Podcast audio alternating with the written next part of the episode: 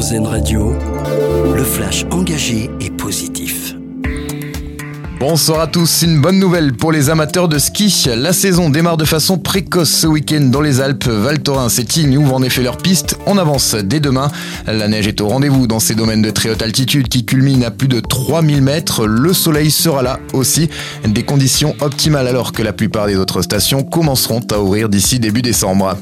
Se faire soigner avant de prendre le train, ce sera bientôt possible grâce à la SNCF. L'entreprise ferroviaire va installer des centres de télémédecine dans environ 300 gares françaises. Elles seront situées dans des zones touchées par une offre de soins insuffisante. Les lieux précis d'implantation seront choisis en lien avec les ARS et les collectivités locales.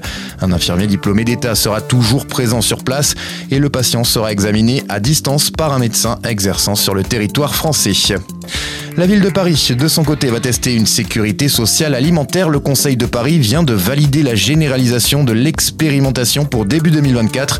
Le dispositif fonctionnera avec une cotisation en fonction du revenu qui permettra d'accéder à un panier de courses d'un montant d'une centaine d'euros à un prix progressif. On trouvera dedans des produits bio et frais à cuisiner. Dans l'actualité également, un classement plutôt insolite. Toulouse est la ville la plus polie de France selon une étude menée sur la plateforme de cours de langue Preply. Il a été établi par 1500 résidents des 15 plus grandes villes françaises. Ils ont été interrogés sur la fréquence à laquelle ils se disent confrontés à des comportements grossiers. La ville rose se classe juste devant Strasbourg et Rennes.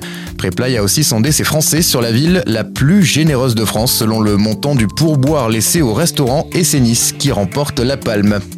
Et puis comment agir en tant que salarié ou entreprise face à du harcèlement Deux expertes du sujet et dirigeantes du cabinet Alternego répondent à cette question dans leur ouvrage Harcèlement au travail paru en septembre 2023 aux éditions Mardaga. C'est notre dossier solution du jour à lire et à écouter sur notre site erzen.fr. Vous venez d'écouter le flash engagé et positif d'Airzen Radio, une autre façon de voir la vie.